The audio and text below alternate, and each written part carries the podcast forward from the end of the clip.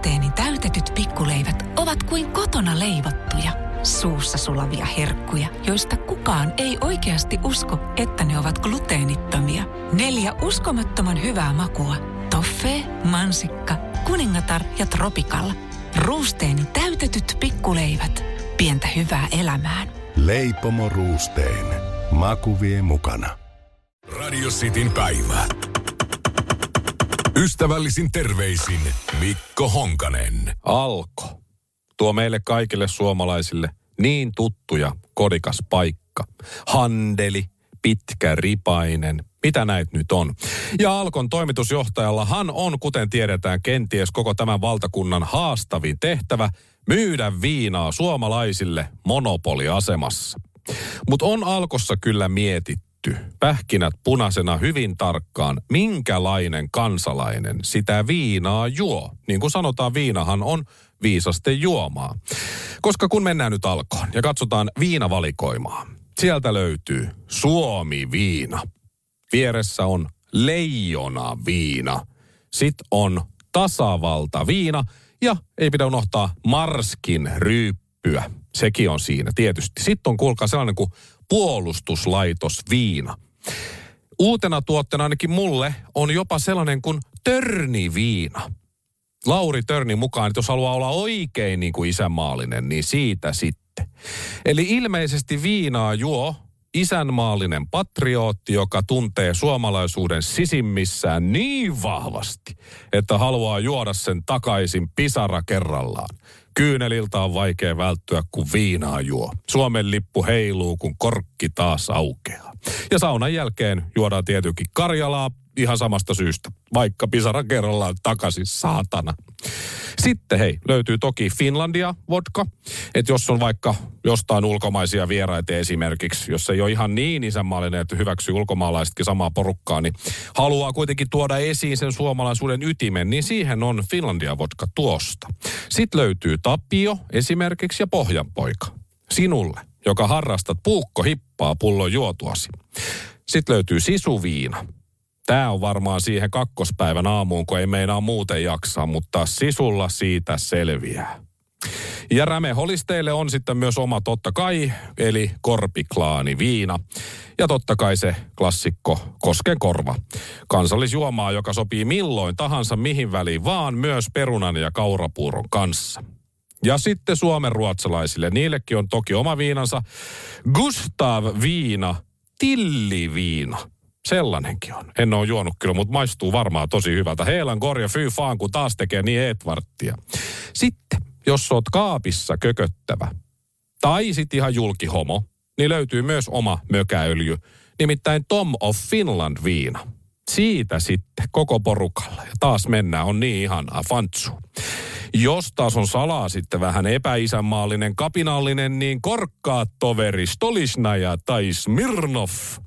Ja sitten tietysti on myös jaloviina. Se on isämaallinen juoma myös, jota varsinkin esimerkiksi muusikot suosii. Se maistuu aina. Ja nyt on muuten tullut jaloviina kola sekoitus. Se sopii myös teineille. Mä ihmettelen kyllä suuresti, että kaiken tämän valikoiman lisäksi ei löydy vielä jostain syystä laulaja-legenda Kirkan mukaan nimettyä Babi Gin, kirkasta giniä, saa suorittaa. Semmoinen muuten tuli mulle mieleen tässä, kun mietin näitä viina-asioita, että onko se sitten oikeasti ihan se kotimainen juttu, mitä me kitusista sitten kaadetaan, niin eh, monet näiden viinapullen etiketit just luo vahvaa kuvaa suomalaisuudesta. Mutta monen pullon sisältö on kuitenkin tislattua tanskalaisten viljapeltojen antimia. Eli kun 96 prosenttiseen tanskalaisetanoliin lisätään Suomessa suomalaista vettä ja sokeria, ja se on pullotettu tuote, niin EU-säännösten mukaan se on suomalaista silloin. Nam nam. Tästä oli aikanaan puoli seitsemän ohjelmassa juttua, ja, ja sitten tästä tota, äh, ihmeteltiin, kun isänmaallisuus on niin painava teema näissä viinan ostoissa, niin sitten se on tanskalaista etanolia. No, silloin alkoi lupas, että hän he, he tarkastaa näitä hyllyjä tuotetietoja, mutta en tiedä, onko niin tapahtunut. Mutta alko.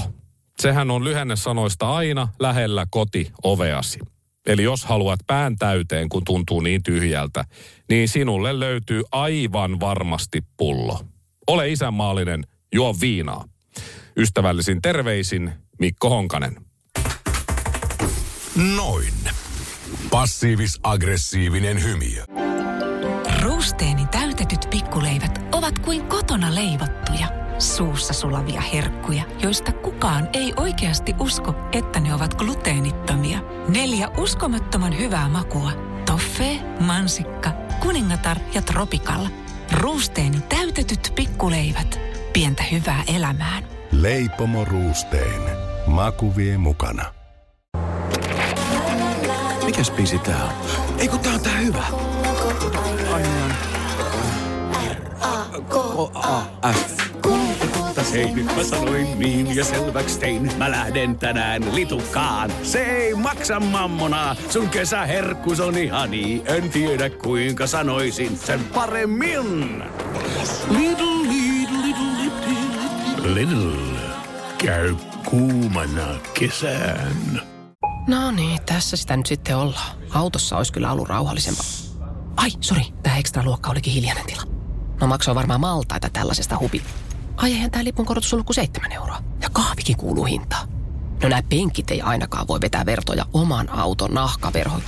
Onpa mukavat. Kokeilemisen arvoisia junamatkoja osoitteesta vr.fi. No läppäriä ei ainakaan saa ladattua, jos tässä nyt ihminen haluaisi töitä tehdä. Ei kun, jaa, tossa on, no niin. VR. Yhteisellä matkalla. Ystävällisin terveisin Mikko Honkanen. Marihuana, kannabis, höpöheinä, hatsi ja mitä näitä nyt on? Onko se nyt sitten laillistamisen arvoista täällä Suomessa vaiko eikö? Faktapohjalta liikkeelle. Yksikään ihminen ei ole koskaan missään kuollut marihuonan yliannostukseen. Tästä on esimerkkinä myös eläviä, eläviä esimerkkejä. Esimerkiksi Snoop Doggy Dog, joka elää vielä ja voi ilmeisen hyvin. Ja sitten vaikka vähän varttuneempi Willie Nelson, jotka polttaa varmaan semmoisen jätesäkillisen pilveä per päivä. Willie Nelson on 88-vuotias, eli hän on luultavasti tuonne 70 vuotta vetänyt suurin piirtein päivittäin pilveä ja edelleenkin kitara pysyy kädessä, vaikka onkin vähän välillä semmoisen väsyneen lupsakan koiran näköinen. Mutta se siitä. Onko kannabiksen laillistaminen Suomessa järkevää? Siitä on montaa mieltä. Kaikki vihreät on sitä mieltä, että se kannattaisi tehdä. Ehkä sitten jonkun verran rikollisuudelta menisi rahaa ja jonkun verran verotuloja tulisi. Mutta sitähän saa nykyäänkin todella helposti ostettua. Jos haluat, niin varmasti saat. Esimerkiksi nuuskaahan ei saa sitten läheskään, no riippuu vähän paikasta. Mutta siis, että nuuskaakaan ei saa välttämättä niin helposti esimerkiksi kuin kannabista. Eikä nuuskaa saa myydä. Sehän on, jos ei laissa kielletty, niin niin hallussapito ehkä ei, mutta, mutta et, nuuskaa ei saa, mutta huumeita saa. Esimerkiksi räppäri Davo on aikanaan räpännyt ja sanonut, että en tarvii elääkseni kirjallisia lupia, sillä huumeita saa helpommin kuin sosiaalitukia. Ja näin se on monessa paikassa. Mutta sitten mennään Portugaliin tässä huumekeskustelussa. Portugali teki 20 vuotta sitten huumepolitiikassaan kohutun käännöksen, jonka tuloksia kiitetään nyt laajalti synkkä ongelma saatiin hallintaan hoitoon ohjauksella ja rangaistuskäytäntää lieventämällä. Eli 20 vuotta sitten Portugalissa uusi la- lainsäädäntö ö, päätti niin, että tehdään asennemuutos. Portugali muutti lähestymistavan huumeongelmiin kokonaan, ei vain joitain pykäliä, siis kaikki huumeet. Vain yksi osa uutta strategiaa oli, että muutettiin huumeiden hallussapidon ja käytön rangaistavuutta. Samalla myös suunnattiin rahaa kuntoutukseen ja hoitopaikkoihin. Eli huumeiden myynti ja levytys on Portugalissa edelleen rikos, josta seuraa vankeusrangaistus. Mutta käyttö ja pienten määrien hallussapito ovat kuitenkin enää hallinnollinen rike, joka antaa mahdollisuuden hoitoon ohjaukseen. Ja Portugalissa vuonna 1999 yliannostukseen kuolleita oli 369, vuonna 2016 eli 15 vuotta siitä lakimuutoksesta, niin enää 30. HIV-diagnooseja likaisista neuloista vuonna 2000 peräti 907, vuonna 2017 oli enää 18. Huumeiden takia vankilaan joutuneita 1999 oli 3800 ja rapiat, kun sitten lakimuutoksesta 16 vuotta myöhemmin 2017 enää reilu tuhat. Nämä siis Portugalista. Okei, onhan se niin, että jos menee psykiatriselle suljetulle osastolle, niin siellä kahdeksalla kymmenestä ainakin joidenkin lähteiden mukaan on päihdetaustaa, eli huumeethan saattaa laukaista skitsofrenian, mikäli sinulla on siihen synnynäinen alttius. Sitä ei voi tietää tietysti etukäteen, vasta käyttämällä saat asiat selville, etkä välttämättä koskaan parane. Mutta esimerkiksi San Franciscosta voi ostaa kannabista. Et jos sulla on myönnetty ajokortin tapainen ostolupakortti, niin sitten saat ostaa. Sen saa melko helposti, mutta ei ehkä saa, jos on vähänkään näyttöä siitä, että olisi synnynnäinen alttius mielenterveysongelmiin. Että ehkä sitäkin voisi jollain tavalla valvoa. Kaikkea ei voi toki tietää etukäteen, mutta samalla eihän viinakaan tai alkoholi sovi kaikille. Kuinkahan suuri osa poliisin töistä ja hommista loppuisi kokonaan, jos alkoholi katoaisi maailmasta, vaikka Suomesta? Vähintään 50 prosenttia. Ja kun vahvemmat A-alueet ja 5,5 lonkero tuli kauppojen valikoimaan, niin kaikki eivät kuolleetkaan sen jälkeen heti ainakaan. Kuten moni silloin ennusti, kulutus jopa väheni ja on vähentynyt entisestään. Eli jos alkoholi keksittäisi nyt, niin sitä tuskin sallittaisi, ainakaan täällä meidän Suomessa. Ja jos, tässä nyt monta jos juttua, mutta jos viinit olisi saatavilla ruokakaupoista, kuten monissa sivistysmaissa on, niin olisiko kaikki Suomessa koko ajan kännissä? Koko kansa rappeutus ja muuttaisi sillan alle. Tuskin. Kannabiksen on turha odottaa dekriminalisointia täällä niin kauan kuin viinejä ei uskalleta laittaa markettien valikoimaan. Ja siinäkin saattaa kestää. Ystävällisin terveisin Mikko Honkanen.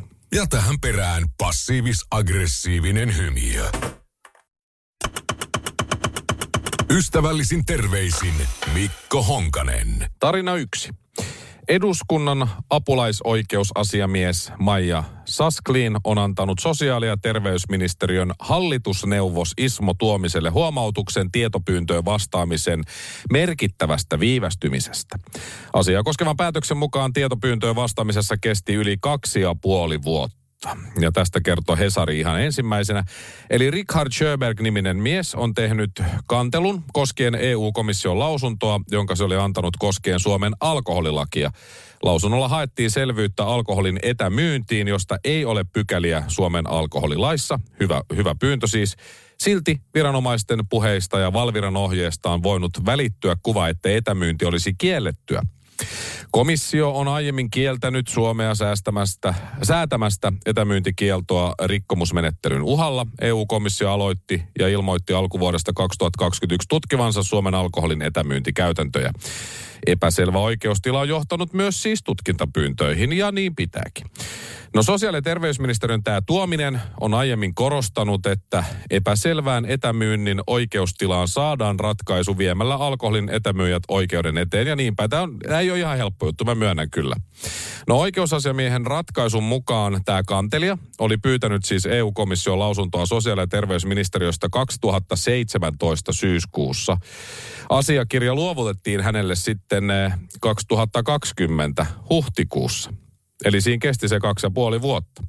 Perustuslain mukaan jokaisella on oikeus siis saada asiansa käsitellyksi asianmukaisesti ja ilman aiheetonta viivästystä. Julkisuuslain mukaan viranomaisten asiakirjan antamista koskeva asia on käsiteltävä viivästyksettä ja tieto julkisesta asiakirjasta on annettava mahdollisimman pian, mutta viimeistään kahden viikon kuluessa pyynnöstä. No nythän niin ei sit ihan käynyt. Ministeriön mukaan hallitusneuvos Tuomisella oli syyskuun lopulla ihan hirveä kiire, kun sillä oli runsaasti valiokuntakuulemisia, joiden vuoksi asia jäi hoitamatta. Ministeriön mukaan kyseessä ei ollut asiakirjan tahallinen salaaminen, vaan asiakirja jäi toimittamatta inhimillisen erehdyksen vuoksi. Ihminen on erehtyväinen ja erehtyminen on inhimillistä. Näinhän se on. Ministeriön selvityksen mukaan asia oli myös merkitty vahingossa ratkaistuksi. No niin, sillä lailla. No ratkaisussaan tämä eduskunnan oikeusapu, äh, äh, eduskunnan, näitä on vaikeat nämä lakijutut. Ratkaisussaan eduskunnan apulaisoikeusasiamies, joka on nainen, oletettu, oletettavasti. Maija Sakslin katsoo, että hallitusneuvos Tuominen on toiminut asiassa lainvastaisesti. Siinä kesti liian pitkä. Kaksi ja puoli vuotta on pitkään verrattuna kahteen viikkoon. Ymmärtäähän sen kuka tahansa.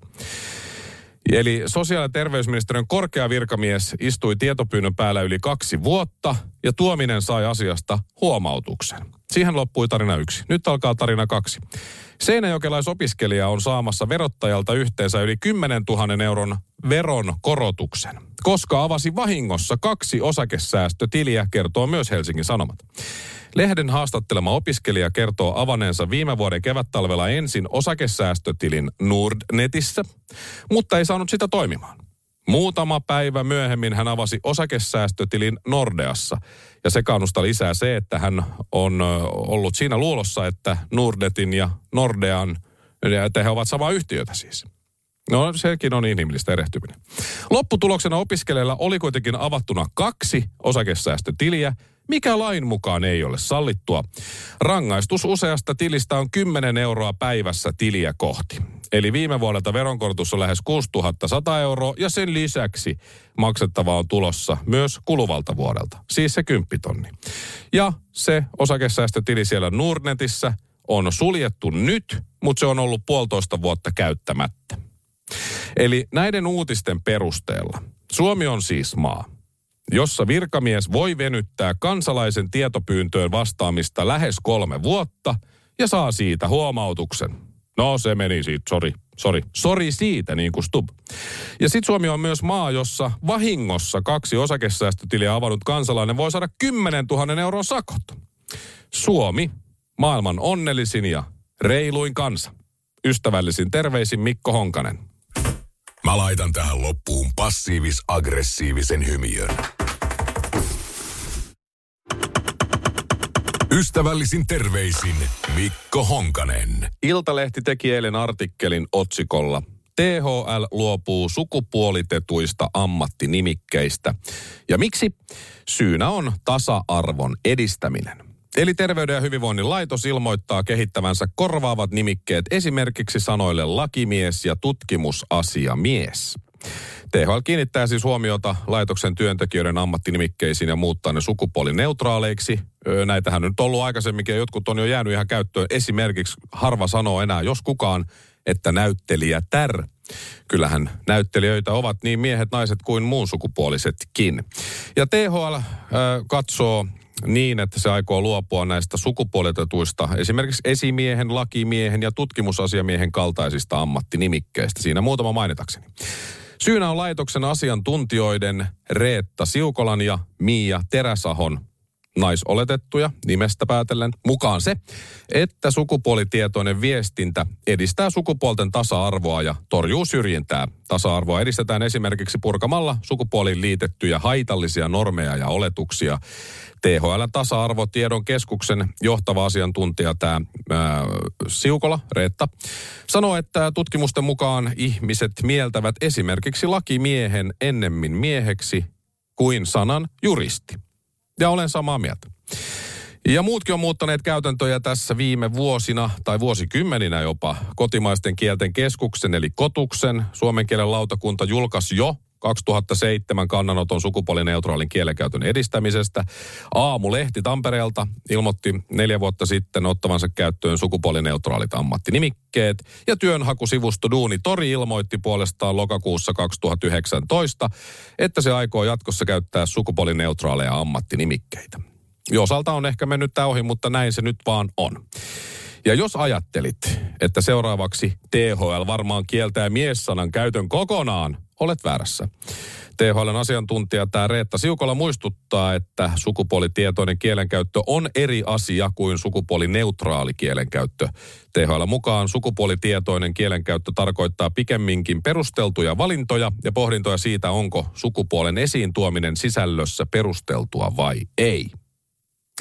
Ja sitten, kuten Nikke Lignell Voitto kotiin ohjelmassa sanoi, ja nyt katsotaan, mitä mieltä suomalaiset ovat. Eli mennään kommenttiosioon. Tässä vain muutamia poimintoja sieltä. Jos ei tärkeämpää tekemistä ole, niin sitten väkeä ja kuluja pitää vähentää tuoltakin. Liikaa väki, äh, liika väki vaan ulos ja loput töihin.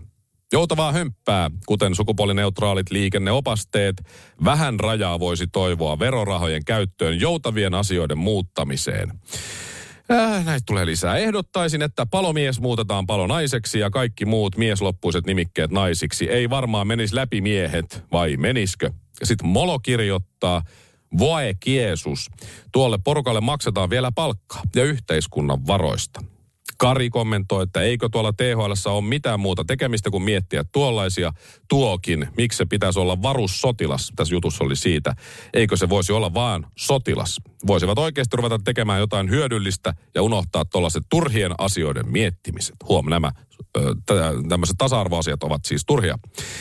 Ja sitten kommentti, että, että saavat vielä palkkaakin verorahoista. Ei ole ihme, kun maan talous on syöksy kierteessä. Se on siis näiden henkilöiden vika just ilmeisesti. Oli täällä joku positiivinenkin kommentti välissä. Se meni niin, että jos tämä on se iso ongelma, niin maailma on aika hyvällä tolalla. Ja se on tietysti totta myös. Lisää kommentteja. Meneeköhän tämä nykypäivän naisten suojelu jo vähän aliarvioimisen puolelle? Ja sitten joku nimimerkillä taas oikeassa kirjoitti, viikate henkilölle hommia. Ja siihen Jesse kommentoi, miksei niittäjälle.